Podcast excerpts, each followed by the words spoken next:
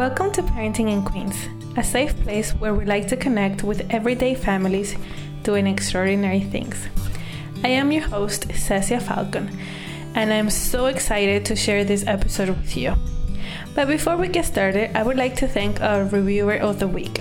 This one is by Navjo, and the title is A Wealth of Parenting Experiences. She says, Host Cecia gives parents a community to learn from each other through stories of their lives before and after kids, and how we've approached raising our children in Queens. This podcast is a gift. Thank you so much, Naja. Now we're ready to listen to our podcast episode with Lisa. Please stay tuned. I am very, very happy to share this one with you. Thank you for listening.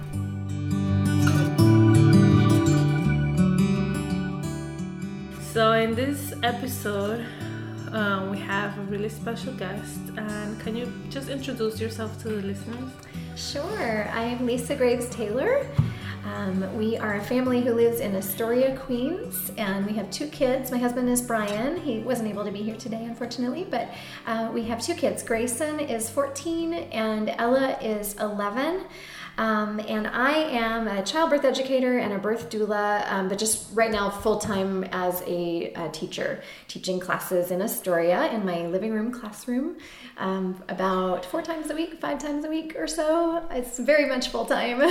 and I just launched a podcast as well. So that's that keeps us busy. And then we're also city schoolers instead of a lot of people call it homeschooling but we call it city schooling because we take advantage of everything that new york city has to offer. We love going all over the city. Maybe we can talk about that more. Um, and that keeps us busy as well. And then my kids are also performers. So um, that we're, we have a very busy life but we love our life. We and we love living in new york city and love living in queens. Thank you so much for that wonderful introduction. Um, I am interested in everything that you do because I find like I have a little passion for each birthing and homeschooling, and I not so much like the whole theater thing with the kids, but I've seen a lot of my parents they do and like how much it is fun, but it's also like the scheduling is so hard. It's so maybe fly by the seat of your tips later. Yeah, yeah, it's fly by the seat of your pants for sure. Um, right now, you're my first mom that has like a little bit of older kids. So if you could tell me a little bit of your parenting journey so far, like how has like the developmental stages of your kids changed like the dynamics of your family as you go because it's very different to take care of a newborn the toddler so different. school age. Yes and for everybody who has little bitty ones you are in a very intense time. I feel for you and i kind of live in that space since i teach expectant parents all okay. the time and and try to keep in touch as much as i can with them as they enter their parenthood journey. Um, but yes it does get easier. I just want to encourage you. Our now that our kids are are 11 and 14 in the last couple of years things i feel like it's a new level of coming out of the clouds of and the intensity.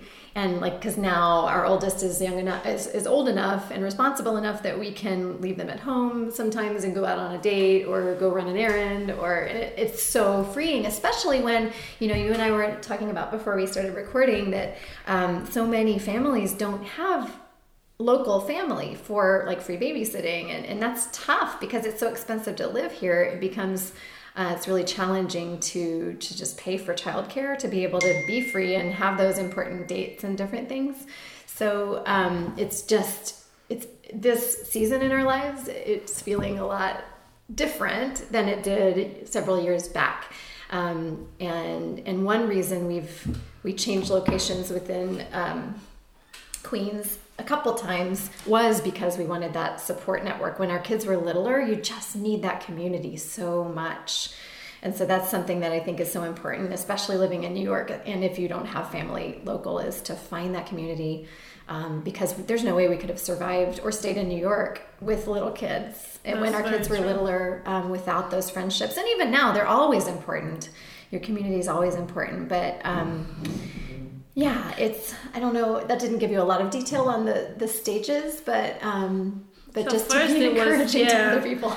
So first, from what I got from you is like when they're very little, it's always good to have that connection with others, even if you have to move to a different part of um, New York. Mm-hmm. Um, and second, that you uh, once you found that community and your kids were a little bit older, then you were able to connect more as a couple.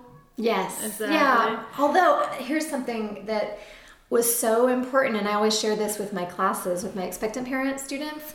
Um, it is having a baby. For those of you listening who already have babies, you know this having a baby puts your relationship to the test like just about nothing else will and it's really important i think we got a couple of golden pieces of advice when we became we're about to become parents and one of those was establish a date night quota and stick with it um, and so we we set a really low bar. We said we're going to aim for one a month here in the early early years because you know finances. Something realistic. Yeah, too. exactly. And we didn't have free babysitting, um, so we we set that quota and we stuck with it because we knew that it was really important to still make our relationship a high priority, and it, we had to be really intentional with it in the earlier years of our kids' lives. I mean, you still do later, but it's just easier when you yes. don't have to do so much coordination of childcare.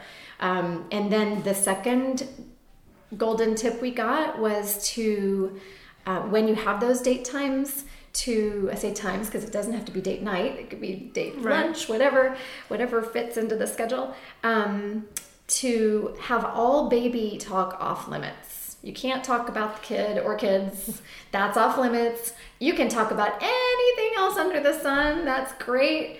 But um, that's really important. That we found that to be really important and valuable because the second, especially in the early years of having little ones, have the second the, the little one enters the it kind of infiltrates the conversation it dominates it and then you've done nothing to really deepen and strengthen your relationship you mm-hmm. know so um, so that was something that was in the early years really important and valuable for us you do have to talk about those other things, the, the children, of course, of I'm trying course, to be on. But that's more of a front. daily basis. Yeah, like exactly. you talk about it all the time. Exactly. Yeah. Oh my goodness, yeah. it is a lot um, when you have younger ones because they demand so much of your time, attention, and energy like yes. no other. And you're exhausted. And you're exhausted for the first few years. so it's good that you. When did you come up with like that? Time okay was it like a breaking point that you're like okay we can't do this anymore. We need to find time for ourselves or was it something that you guys really talked about before getting married i mean before having your baby before having the baby okay. I, I, don't remember That's who gave good. us that advice but mm-hmm. it was mm-hmm. so valuable and yeah. i was so grateful for that and my husband has always been so amazing with um, his love language his main love language is quality time and so oh, he so always has really been intentional with let's make time for each other that's a high priority because he, he just knows that's healthy and important and communication is so important in a marriage um, so yeah, we're grateful that that happened beforehand, okay. yeah. rather than once you're in crisis mode. Yes. I know, like I think that's me a lot because I try to like manage things on my own, and then I'm like, okay, I can do it, you know. And I think a lot of women are like me. mm-hmm. Um, mm-hmm. Just like we wait until the last time to have that conversation. You know, I'm learning as well, so I've learned from a lot of I guess parents that have been through this are like, no, you need to talk things before. Yes. because absolutely. sometimes your husband doesn't know like what to expect and you don't know, you know, the expectations are not there, they're not talked about. So mm-hmm. once you like clear that out, it's so much easier.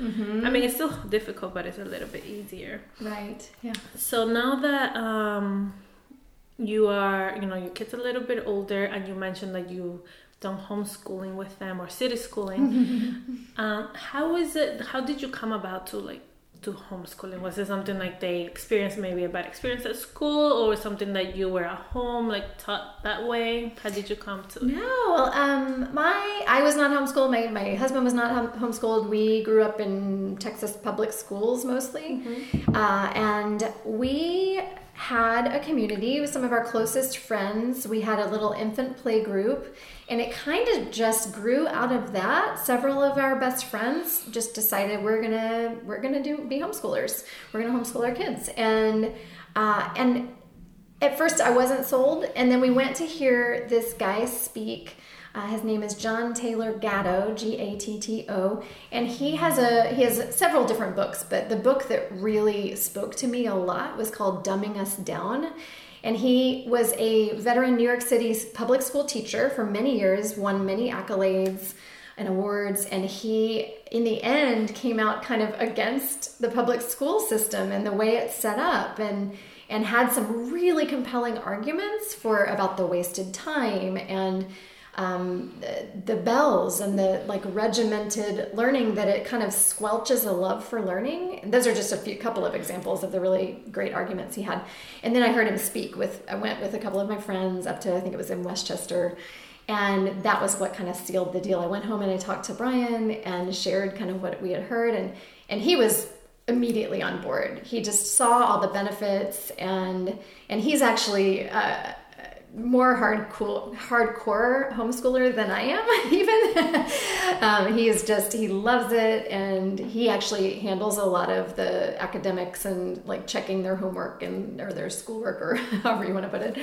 Um, and so yeah, so it's been a community effort. I don't think that if we didn't have friends who were doing it, I don't know that we ever would have done it. So our, our son did go to like a part-time nursery school in Forest Hills and then at Church in the Gardens and then went to a part-time pre-K while we were also having this kind of play group, budding homeschool group with our friendships, friends. And and then after the pre-K, we were like, nope, we're going full full-time um, city schooling, homeschooling. We didn't call it city schooling until fairly recently, but I was like, I like that term. There's such a stigma, I feel like, for a lot of people in a lot of people's minds about like lack of socialization and all that with homeschooling and so i like to reframe it i've heard about that book and i need to read it because i've only heard it from other people and like reviews about it it's radical it's, it's pretty radical but radical. it's really compelling yeah. when you start thinking about it it opens your eyes to a lot but i was educated like half of my life in peru and i feel like the education it, it was a little bit I'm not saying better, but it was different from what it is now, like right now, because I deal with a mm-hmm. lot of our kids that go to school and they barely have recess time. Like I would have recess like two times a day. We will have art, and I don't know how they managed to put in all this curriculum, but we were always hands on. Like we, oh, we could so go important. to like the science lab whenever we wanted, and that's great. It was run by nuns, so it was a Catholic school. So I mm-hmm. noticed like a you know, like I thought it was New York City, so much better.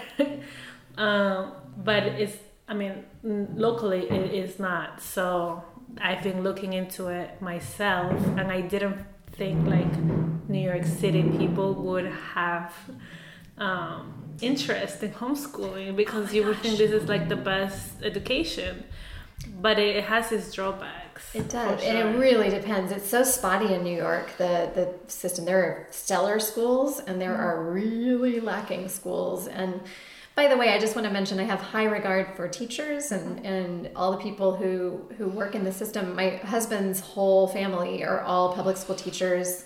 Um, so we always hear about the joys and the challenges of that. They're in yeah. Texas, but um, my parents were also educators, and so, but there's a great homeschool community, huge in New York. Yeah, I had no idea. So much it. support, so many thriving groups, so many thriving like out of the home classes that different parents will teach for a really like affordable price. Lots of field trips.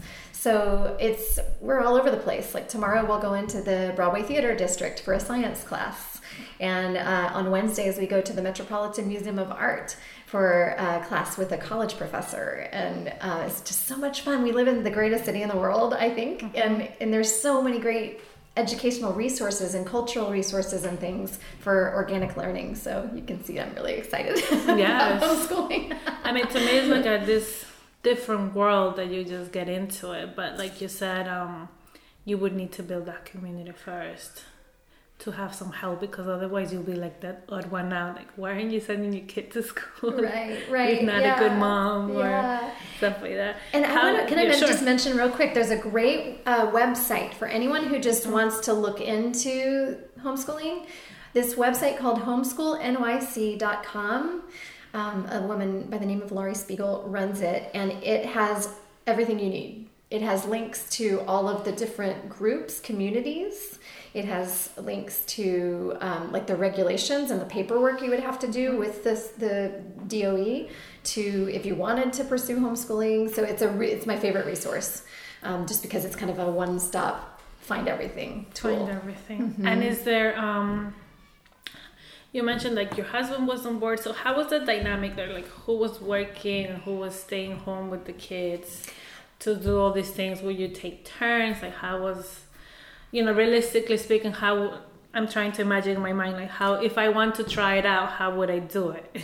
Great question. Yeah, um, we've been really fortunate to have kind of staggered work schedules. My husband works at a, a financial firm in Manhattan, and he works a pretty traditional nine to five ish job. And, and he actually scaled back on his hours recently to help more with the homeschool academics uh, and to also help me with my business too, because there's a lot of administrative stuff, yes. you know, with website and all that kind of stuff that I really need help with. So we've always been really fortunate in that regard. And since I run my own business, I really make my own hours. I schedule, I do my own schedule. So we've we've been able to tag team things, and it works really well. I do a lot of the like taking the kids to the places for out of the house um, classes and activities and field trips and then my husband uh, kind of heads up the academics that we do at home.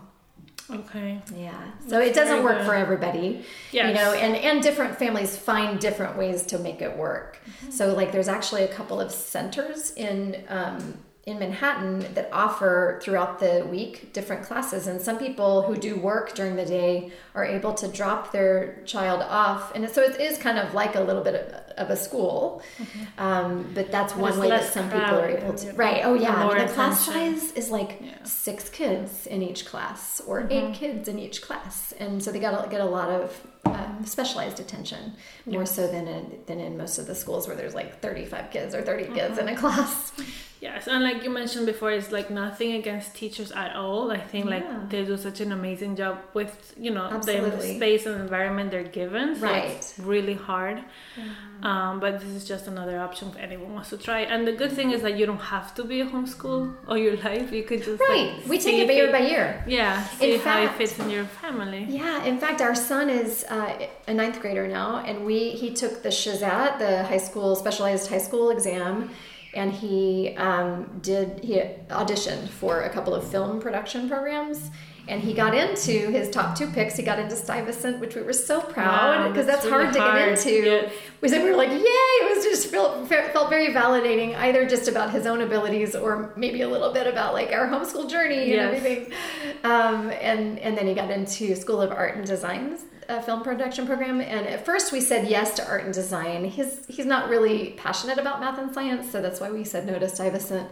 Um, but then ultimately he wanted to continue homeschooling and we wanted to too and it just fits in better with our family's life. He's a very creative uh, kid and so he writes novels. He's been writing novels since he was seven he makes films. He does professional acting as well. He writes music. He's just this like creative font. Wow, and i don't incredible. think any of that would have been as possible if he had been in a, a rigid kind of formal school environment because there just wouldn't have been enough hours in the day for that. So that's been a mm-hmm. huge benefit of homeschooling is um, just having that like being able to make very efficient time use of the time with academics and then having more free time to pursue the whatever the kid's passion is that's know? true and i i know that children learn even though like for example your your uh, son is into art but like you can teach language you can teach math yeah. science incorporate it into that and i think that's for me that's the appeal because you know if you have an entryway where they're going to be so passionate about something and you can just Absolutely. teach them. Yeah. And there's this whole different world in homeschooling that they um, categories i think. You can do traditional homeschooling you can do unschooling. Right yeah there's different Would approaches you know, like, what, what, what are the differences? Well uh, unschoolers have the philosophy that just life is your best classroom and your best education we're we're pretty eclectic. I, I am not an unschooler at all. Neither of us is. My husband leans more toward the classical approach, which is very formal, and we actually are part of a group this year called Classical Conversations that does the this very traditional form of education. And there's a lot of great value to it. I see and I acknowledge that it just isn't my vibe as much personally. Okay. Like my personality doesn't fit that. It's not a natural fit for my personality. Um, so a lot of people are more eclectic. Like we might pick and choose from those different approaches. Those are just two examples Yeah. of kind of two ends of the spectrum, and there's everything in between. And so people can just kind of pick and choose the curriculum that they're using or the classes that they're, you know, seeking out. Yeah. Um, so that's a little bit of, a little bit of a. That's good. I think in New York City we also like don't go into like your business in a way. Like if that's what you want to do, that's that's what you do, and that's fine. I think um, when I hear I went go on social media and like they're the unschoolers and they're like, no, this is the way, and then just like radical unschooling, and this is like they it's not just about learning, but in life they just let them do whatever Yeah. they want. Yeah. So- yeah, there's pros and cons to it. We Yeah. have friends who are homeschoolers and it's interesting because the mom has an academic background. She's brilliant and and her kid is so thriving and doing amazing and and is such a compa- there's such a compassionate family. They're very social justice minded and always looking out for other people and and I with their family, I see, I'm like, unschooling is awesome. like it's just that's so great. It works. Um, but but not everybody. It just depends, you know. Yes, I think Um, with anything, like how you raise your children or your family or how you treat yourself, like there's things that would work for you. Like there, there's no one that- right way to do anything. Yeah, Yeah. in parenting. No. as It's long as you're for you. at peace with what you're doing, I think it's fine. yeah. Um, what do you think has been some of the roadblocks um, in like? You, now that we we can talk about the business, how was it like handling work, homeschooling your kids, like being with them all the time, and now like trying to pursue more of like your passion? How has what are like some of the roadblocks that you've encountered and like you know learned through time? Um, I hit a. I had some health issues a few years ago in about 2015, shortly after my son had had his Broadway debut, and had been doing eight shows a week. And his little sister was quite young then, and it ran us ragged. And so, uh, a big roadblock was that I wasn't putting self care as putting enough emphasis on that and making that a priority.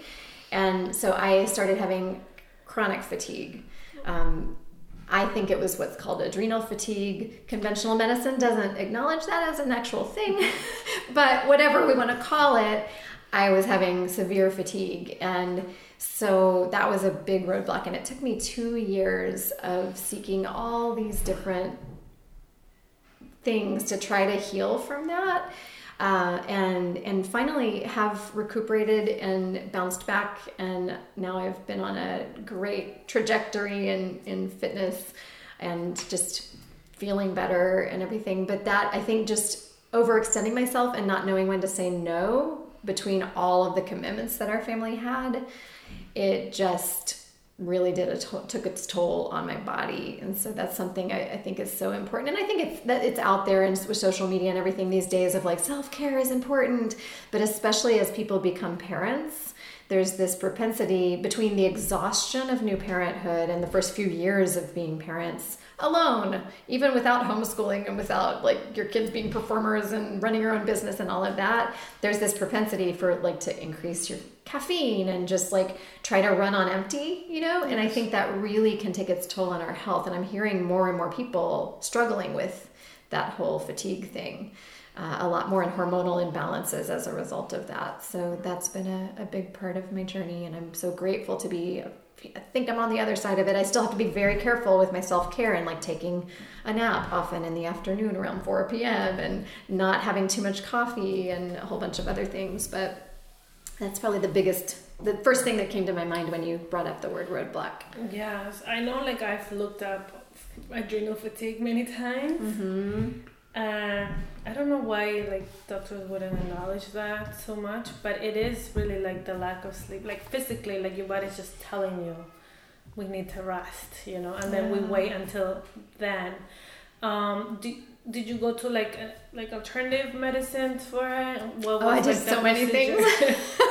I cut out coffee. I implemented herbs, ashwagandha being the primary one, which is an adaptogen.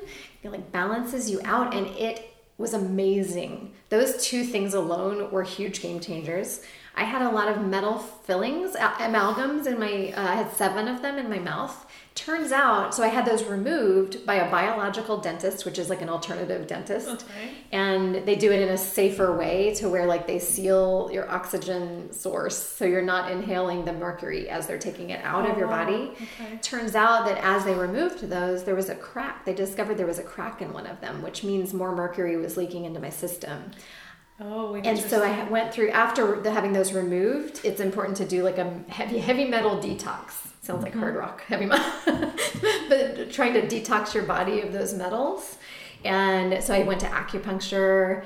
That helped a lot. Um, and so on the other side of having those removed, the heavy metal detox, along with the other like learning to sleep more and all those other a couple of other changes I mentioned, I was like a new person it, you know, it took a couple of years of just exp- trying to explore, try this and try that, and try. I tried like a sauna to like sweat out toxins, and tried so many things. That's just kind of a short list of some of the things that I really think helped the most. But yeah, it's it was quite a journey. Uh-huh. Sorry, I'm sure because, and it takes. I don't know because I think again like as women like we tend to do too much. Yes, so then it it's really hard to swift that mentality first. Like I need to take care of myself, mm-hmm. especially because we come from our mothers and grandmothers that they had it so much worse than us, haven't had all the opportunities, and you know mm-hmm. we do live like very comfortable lives now. Yes, we do. Than them, so you're like, oh, they did it, and they they you know power through it like why would i be complaining if mm-hmm. you know my life is so good now so mm-hmm. but we are dealing with like different issues um, mm-hmm. um, and they're still important to take care of and um, what was one of the things that i'm sorry the you know self-care taught you like what are i know like you focus on your health for like those two years mm-hmm but then how you incorporated little things in there in your daily you know practice of yeah, self-care because yeah. i think that's the most important thing like try to take out like at least like you mentioned the nap in the afternoon like at least mm-hmm. one thing a day to mm-hmm. kind of recharge i still do quite a bit of supplements i do a um an stress i forget what it's called stress care by himalayan naturals it has ashwagandha and some other adaptogen herbs in it um, really focusing on water intake. I have these well drops that I make uh, that have a whole bunch of good stuff in it. Elderberries to boost the immune system, nettles, natural antihistamine, and has iron in it. Nettles are so nourishing in pregnancy and after pregnancy as well. Um, and garlic and ginger, and and then there's honey just as a preservative. Uh, I'm probably forgetting something. Cinnamon, it also has. So I have a shot glass of that just mixed into with some apple cider vinegar and, and lemon juice and seltzer. I like it with seltzer or water. Okay. And so that I swear has has so helped me not have like as many seasonal colds or get sick as much. That's one daily thing I do. Um, prayer. I'm, I'm, a Christian, and uh, we're people of a family of faith, and so that's an important thing. I did have a meditation app on my phone, um, Headspace. Okay. I yeah, love it, but I I find that I have to have more of an active, physically active form of meditation than just sitting and listening to some, of someone's voice or because I, I, just fall asleep. Although that's, that's actually good. There's it's huge good. value in sleep. but I'm like I can fall asleep without that. so anyway, and then I um, now that I recovered enough, I work out every day for half an hour not every day, but five to six times a week with um, this online program called Daily Burn. I love it. Okay. My, my, it films here in so in Soho in Manhattan, and my daughter and I just recently got to go and be on it, and oh, wow. it was really fun. So, so I've fun. really been on the fatigue caused me to just get less and less healthy because I was so tired I couldn't work out. Anytime I tried to work out, I would be even more exhausted. So now I'm better enough that now I can do that regularly, like regular working out. I've lost like 32 pounds. I feel so much stronger and healthier, feel better. Just like I feel like the working out really, really helps my just outlook on everything, mm-hmm. you know, because there was a time when I had that fatigue when I thought I was going into a deep depression. And I, I was like, that runs in my maternal lineage. My maternal grandmother struggled with lifelong clinical depression, and I never have um, thankfully. But but whatever was going on hormonally in that time with that adrenal fatigue, I almost went into that, and so um, I'm so grateful to be in a better place now. So yeah, those are a few of my daily rituals. Do you feel like now that since you're in a better place, you're taking on like these new projects? Yeah. like you feel more, you know, creative and energetic to do all these other things that you're passionate about. Yeah. So how did you um, become a, what is it a birthing teacher how would you childbirth educator childbirth educator uh-huh. that yeah. much better yeah. so how was your journey leading up to it like was it an idea that you talked to your husband or people around you like oh you know you'll be so good for this yeah. what was your journey to start that on the other side of giving birth twice i became super passionate about anything birth. I was like, I just want to read everything and like learn as much as I can. And so fairly soon, I think within the first year of my my second born's life, my daughter, uh, I was like, maybe this is my new career because I've never been passionate about something like this. And so, in those pregnancies, especially my first pregnancy, had my eyes opened to what a healthy, natural, physiological process birth is and because our the narrative we're told in our country is in our culture is not that. It, you know it's all about like birth is scary birth is painful you know we're, we're seen as a sick patient and like a, a, a, a an emergency waiting to happen.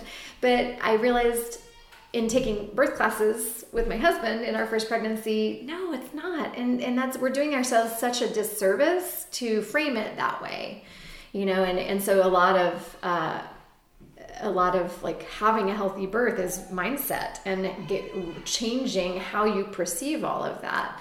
I think, at least that was a game changer for me. So then, and then also having my eyes opened to the medical legal challenges we have in our current U.S. healthcare maternal healthcare system, and how important it is for people to learn what their rights are, learn how to advocate for themselves, and and so i was like i just want to be part of that change. I want to see people on the other side of birth feeling more empowered feeling more confident happier not dealing with trauma or, or hard you know challenging feelings or dealing with that less as much as we can. And so i uh, yeah i was like i, I want to seek out certification as a doula and a childbirth educator at the same time because I looked at the requirements okay. and there was a lot of overlap. So I was like, oh, I think okay. it makes sense. It's synergistic to just like efficient to seek both of those out at the same time. Yeah, so I, I started working on my DONA International Doula certification. DONA stands for Doulas of North America.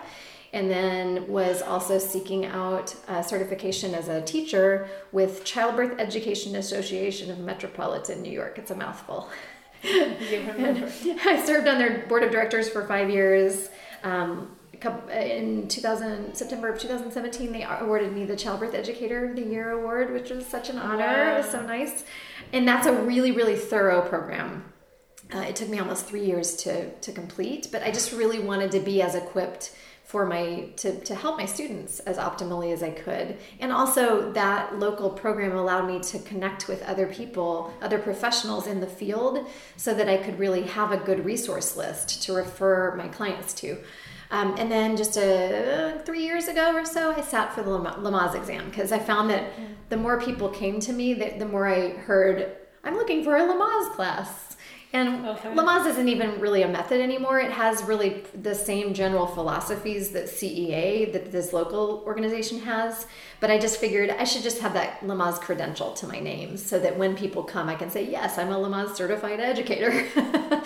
Since that's kind of the household word yes. for birth class for a lot of people.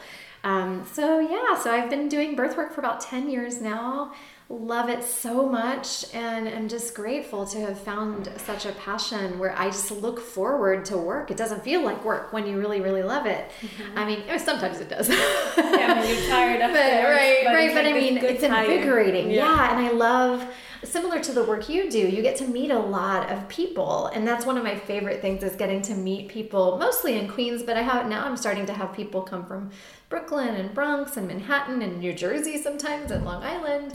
And it's just really fun to get to meet people of all walks of life from every cultural background because we live in such a diverse yeah. borough here in Queens. and and and also it's I find it fascinating to learn about the careers. So many different careers in New York City. How people um, meet and yeah, they decide to have absolutely. kids. It's yeah, amazing. Yeah, it's fun. So yeah, I've been. Uh, I, I attended some births in the early years of uh, as a doula, as a birth doula, labor support. Um, but I've been taking a break from that because on call work is challenging. And with our lives and kind of flying by the seat of our pants, on call kind of stuff with auditions and the, the kids acting stuff, is it, I found it's not very compatible. So I'm taking a, an indefinite break from the doula work, but just teaching lots and starting the podcast as well, which I'm loving. It's fun to interview my students and hear their birth stories and it's like kind of the graduation, like once they take the class and they're like, okay, tell me how it went. Yeah, yeah, if they want. Uh, you know, I never pressure anybody, and but especially, I, my hope is to really share overall positive birth stories because I feel like I want to give more resources to my students. And I feel like when you're pregnant, it's more helpful to hear the positive birth stories. And it doesn't have to be uncomplicated. Um, many of the interviews I've done are fairly complicated, very unexpected things happen, but it overall was a really positive uh, experience for them, not a traumatic one. And I think that traumatic birth stories should be heard. Like there's a place for people to process those, but I think for pregnant people, that's not the best time to hear the scary stories because that's just gonna foster fear, you know. So it's very true. So what I like about the podcast is that, as you mentioned, that you share stories like of so many different births. Um, because people choose different ways to give birth. Yeah, I fully hospital, support those choices. Yeah, out of it, um, out of the hospital, or you know, the dynamics or their culture background has different traditions and things like that. So it's really nice to hear like all these different stories that are positive, even if they're complicated, you know? Sure. So when they come to you with the class, what has been the most like challenging part of, you know, being a child birth educator? Hmm, that's such a good question, and I don't know if I've thought about that much. Uh, I do my best to try to. I have a very thorough intake form that people fill out when they sign up for class. So I do my best to try to, as much as I can, teach to their specific needs and their specific situations. So sometimes that can be challenging depending on the each group, each cohort, like how diverse are their needs usually there's a pretty common yeah. through line of like i'm just looking to build confidence and you know reduce fear and help my partner get prepared for supporting me through this but occasionally like right now i have a class that a group that just started on sunday and i have one couple in the class who is having twins. So that can be a little challenging. Like just yesterday, I was, as I was teaching, I was thinking, oh, I don't want her to feel left out. I have to want to include her, their situation, but I often say baby. And so then it's like, oh, baby or babies. Or, you know, so um, that can be a little challenging to just try to be sure that each person's needs are being met um, that at some point you just have to trust that and maybe seek them out in, in the breaks and say hey can i can i support you better? What resources can i give you? In fact um, there's a great group called the astoria doula collective okay. in my neighborhood. And so a friend of mine a doula a friend of mine runs it and she has a whole bunch of doulas where people call and seek out doulas. And they were clearing out their library and so she gave me a bunch of books on twins. And so I was wow. able to give that what whichever books they wanted uh, yesterday in class to them. So that was one way I was grateful that I was able to try to cater to their needs a little more specifically by giving them those resources.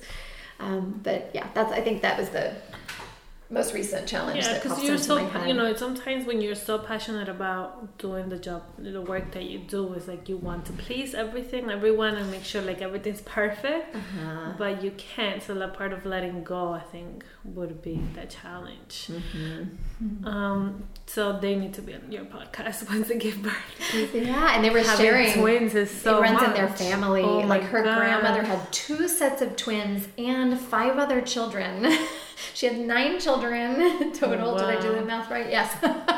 and then hit, her husband also has twins in his family. So it was kind of almost inevitable. they, I was like, oh, so you weren't surprised. I see. I didn't, because I didn't get all that information of in her course. intake. That's so fun. So once you um you started you know running your childbirth educator class for ten years, what um have you seen any changes or so if, is there more demand now for like childbirth education that wasn't there before? That's always hard to tell because yes, my like my classes are more like there are more people in them than ever. But I, I don't know i think that's more just a product of building the business over time building word of mouth. Now i've had more students so there's more students referring people to classes. Uh, so yeah that's a little hard to say because like if you just went on the pure numbers it would seem oh yeah there's more demand. But i think it's just people are finding me and and you know yeah. So I don't, know. It's hard, always hard to pinpoint trends. I always try to look at like the year, year to year and compare different things and see are there certain times of the year that there's like a surge. And some people notice that, and I don't. When I compare my numbers in terms of like, is there a certain season? It seems to change from year to year. A lot of people say that conception happens a lot of times in the winter in the colder months. And so there's a surge right around this time okay. right around now. And actually i actually am seeing an uptick in yes. lots of registrations right now.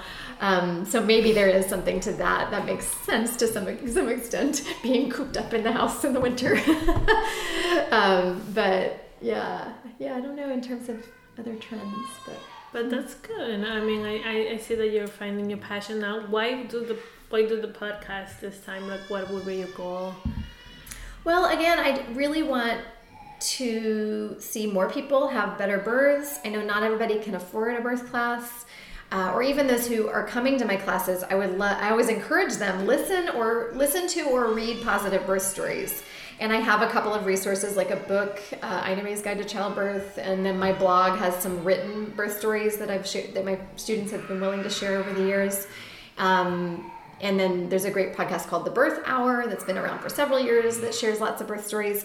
But I wanted to share local birth stories so that, because the New York City in, in and of itself has so many hospitals, not enough birthing centers.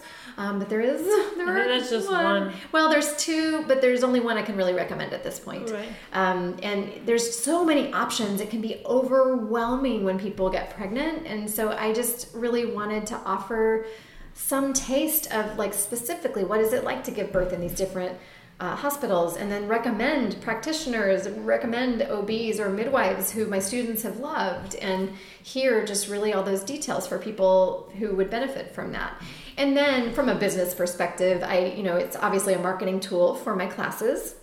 Um, and then i also about a year ago developed an online version of my in-person class for folks who um, maybe they're on bed rest or maybe their first language isn't english and they want they need to be able to pause the class for their partner to like translate for them. That was one of my students oh, told oh, me that benefit. I was like i didn't even think about that but that's such, such a great um, use of, of the online course. Um, so yeah just wanting to wanting to get that online course available to more people just on people's radars. And so i feel like maybe the podcast could help do that. Uh-huh. And you know, there's people in the country who don't even have childbirth ed available where they live at all. Uh, so I think the online course could be great for that purpose as well. Yeah. Well, thank you so much for sharing all of you know ins and outs of your life and just being um, making the time to be here. I know it's like super crazy everything that you do. I mean, it's a lot, but it's so important. I, I believe because birth is such a it like you said it's such a turning point in your life like you're not gonna be the same person anymore you're gonna be better but then you need all this community and these tools and this knowledge that mm-hmm. you didn't get before you know it's part of growing up yeah. i guess um, are there any other advice that you would like to leave us with hmm. I said it before, but I just want to say it again uh, for those of you entering parenthood or early in your parenthood, you do you. Don't take the judgment. There's in the age of social media, there's way too much judgment out there and so do whatever works for your family and, and your little ones and I think that's the best route to go. Thank you so much for your time. Absolutely. Thanks so much.